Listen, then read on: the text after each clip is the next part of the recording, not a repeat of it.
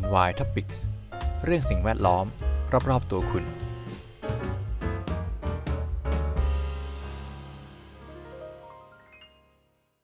สวัสดีครับ ยินดีต้อนรับเข้าสู่รายการ NY Topics กับผมพีนัสถิตครับ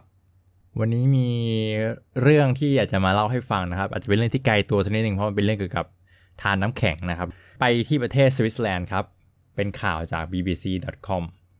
Switzerland's vanishing glaciers threaten Europe's water supply ทานน้ำแข็งที่หายไปของประเทศสวิตเซอร์แลนด์ อาจส่งผลกระทบต่อแหล่งน้ำของยุโรป ปริมาณของทานน้ำแข็งกว่าครึ่งนะครับ มากกว่าครึ่งหายไปในช่วง 100 ปีที่ผ่านมา และยิ่งในช่วงหน้าร้อนที่แสนยาวนานในปีนี้ทำให้เห็นภาพชัดขึ้นนะครับว่าธารน้ำแข็งเนี่ยมันได้หายไปมากแค่ไหน แต่เดิมธารน้ำแข็งเคยเป็นจุดที่ ดึงดูดบรรดานักสกีแล้วก็นักปีนเขาต่างๆ ให้มาที่นี่ในช่วง summer ไม่เพียงแต่แค่นั้นนะครับ เพราะว่าธารน้ำแข็งเนี่ยยังเป็นส่วนสำคัญที่จะเป็นแหล่งน้ำสำหรับทวีปยุโรปด้วย ในประเทศสวิตเซอร์แลนด์ที่ความสูงเหนือระดับน้ำทะเล 3,000 เมตร หรือ 9,800 ฟุต เราอาจจะคาดหวังจะได้เห็นน้ำแข็ง แต่ตอนนี้นะครับที่ที่บริษัท cable car ตั้งอยู่เนี่ย เป็นพื้นที่ที่แต่เดิมมีธารน้ำแข็งแล้วก็มีหิมะปกคลุมตลอดนะครับ ก็ได้ตอนนี้เหลือเพียงแต่เป็นหินขนาดใหญ่แล้วก็หินว่างเปล่าที่ไม่ได้มีน้ำแข็งปกคลุมแล้วธารน้ำแข็งสองที่นะครับอืมอันนี้อ่านชื่ออาจจะอ่านผิดขออภัยนะครับ มันอ่านว่า Tsanfleuron กับอีกการหนึ่งที่หนึ่งเป็น Scex Rouge นะครับ ได้แยกออกจากกันแล้วก็เปิดเผย พื้นดินนะครับ ที่ไม่ได้เห็นมากว่าพันปี ตอนนี้น้ำแข็งได้ถูกแทนที่ไปด้วยก้อนหินก้อนกรวด แล้วก็พวกหลุมบ่อนะครับ คนที่ทำบริษัท cable car นะครับเขาก็ออกมาเล่าให้ฟังว่าเมื่อ 23 ปีก่อนนะครับเขาตอนก่อสร้างไอตัว cable car เนี่ยเขาต้องขุดลงไปในน้ำแข็งมากกว่า 7 เมตรนะครับ แต่ไม่รู้ว่าตอนนี้น้ำแข็งเหล่านั้นอะไปไหนแล้ว นักวิทยาศาสตร์ที่เข้ามาทำวิจัยแล้วก็เฝ้าสังเกต บริเวณนี้นะครับก็ได้เอารูปที่เปรียบเทียบประมาณ 100 ปีที่ผ่านมานะครับ 1928 เทียบกับ1 2021 เนี่ยภาพเนี่ยค่อนข้างแตกต่างกันมากเลยนะครับ ในภาพเนี่ยผมจะอธิบายให้ฟังนะ มันเป็นภาพภูเขาที่มีทานน้ำแข็งนะครับ เป็นเหมือนแม่น้ำนี่แหละ แต่ว่ามันเป็นน้ำแข็งนะครับ ปกคลุมอยู่ยาวเลยนะครับ อืม แต่ว่าภาพปี 2021 เนี่ยทานน้ำแข็งนั้นมันหายไปหมดแล้วนะครับ กลายเป็นเหมือน เป็นซอกเป็นหุบเขาอะนะครับยาวๆไปแทนที่ตรงน้ำแข็งนะครับ ลองคิดสภาพแม่น้ำที่ไม่มีน้ำครับ มันก็เป็นเหมือนร่องแต่ว่ามันไม่ไม่มีน้ำนะครับ เป็นจากน้ำเป็นน้ำแข็งก็คือเป็นทานน้ำแข็งนั่นแหละฮะซึ่งผลการสำรวจการวิจัยเนี่ยก็ได้ออกมาตรงกับหลักฐานที่เราเห็นอยู่นะครับ ว่าน้ำแข็งเนี่ยมันหายไป แล้วมันก็มีความเชื่อมโยงระหว่างการสูญเสียน้ำแข็งกับ สถานการณ์ global warming หรือว่าภาวะโลกร้อนในปัจจุบันนี้นะครับน้ำแข็งที่ปกคลุมนะครับ ตรงนี้มันจะค่อนข้างเซนซิทีฟกับการเปลี่ยนแปลงอุณหภูมิมาก ๆ ถ้าเกิดว่าโลกร้อนขึ้นเนี่ยทานน้ำแข็งจะเป็นอันสิ่งแรกเลยที่จะต้องถูกสังเกตเห็นนะครับ มันก็คือมันก็จะละลายนั่นแหละ นักวิทยาศาสตร์ที่เกี่ยวข้องกับทานน้ำแข็งก็ได้มา ดูบริเวณทานน้ำแข็ง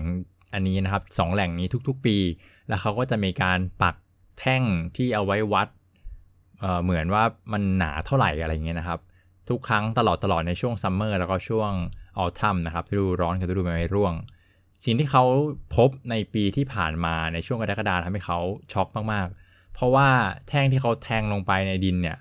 มันไม่มีน้ำแข็งอยู่เลยนะครับ แล้วก็เป็นเหมือนแท่งที่ปักลงไปในดินเปล่าๆเท่านั้นเอง มัน off the chart นะครับ ก็คือไม่มีปริมาณน้ำแข็งอยู่เลย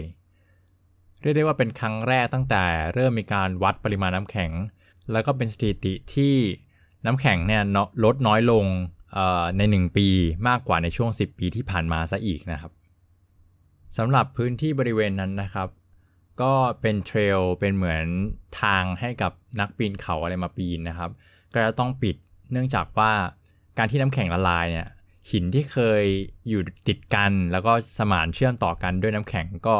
กลายเป็นว่ามันไม่มีน้ำแข็งตรงนั้นมาเชื่อมแล้วก็จะทำให้เกิดการเหมือนไม่ไม่ stable นะครับไม่ไม่คงที่ แล้วก็ทำให้ทางเนี่ยต้องปิดไปก่อน ไกด์ท้องถิ่นนะครับ ก็ต้องมีการคิดเส้นทางการเดินแบบใหม่นะครับ เนื่องจากว่าน้ำแข็งหายไป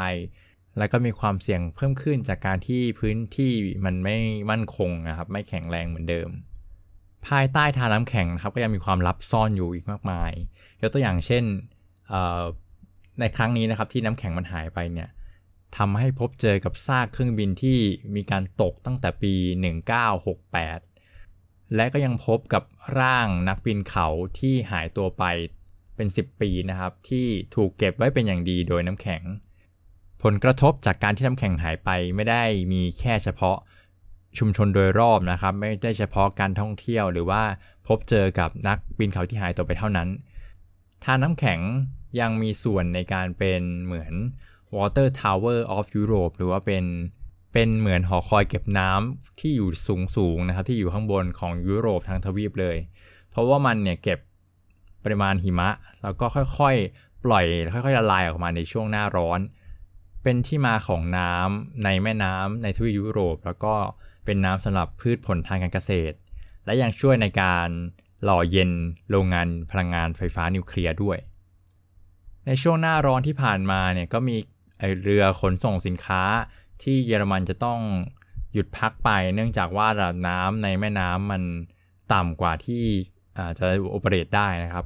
ในสวิตเซอร์แลนด์ก็มีกรณีที่ปลาตายหรือว่าแบบร่อแร่จากที่อยู่ในแม่น้ำเนี่ยต้องถูกช่วยเหลือขึ้นมา เพราะว่าน้ำมันตื้นเกิน แล้วก็อุณหภูมิน้ำสูงเกินไป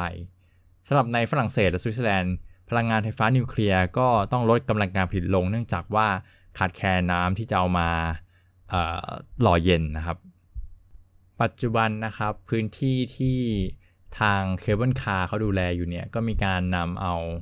เหมือนผ้ามาปิดไว้นะครับ เพื่อชะลอการละลายของน้ำแข็งให้ได้ช้าที่สุดนะครับ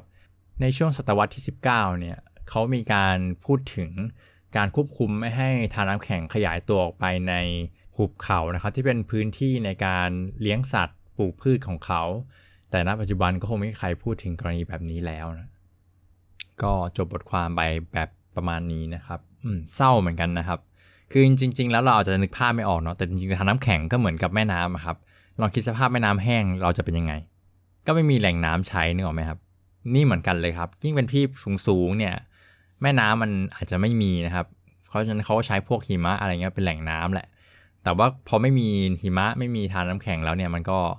เออมันไม่มีน้ำนะครับแค่น้ำก็ปัญหาเรื่องความโลกร้อนนี่ก็เริ่มมากระทบแรงขึ้นเรื่อยๆเนาะก็หวังว่าจะยังแก้ไขปัญหากันได้ทันนะครับ ก็เอาใจช่วยทุกๆคนแล้วก็เอาใจช่วยตัวเองด้วยนะครับ เพราะสิ่งแวดล้อมอยู่รอบตัวเราสำหรับวันนี้ขอบคุณที่ติดตามครับ สวัสดีครับ NY Topics เรื่องสิ่งแวดล้อม รอบๆตัวคุณ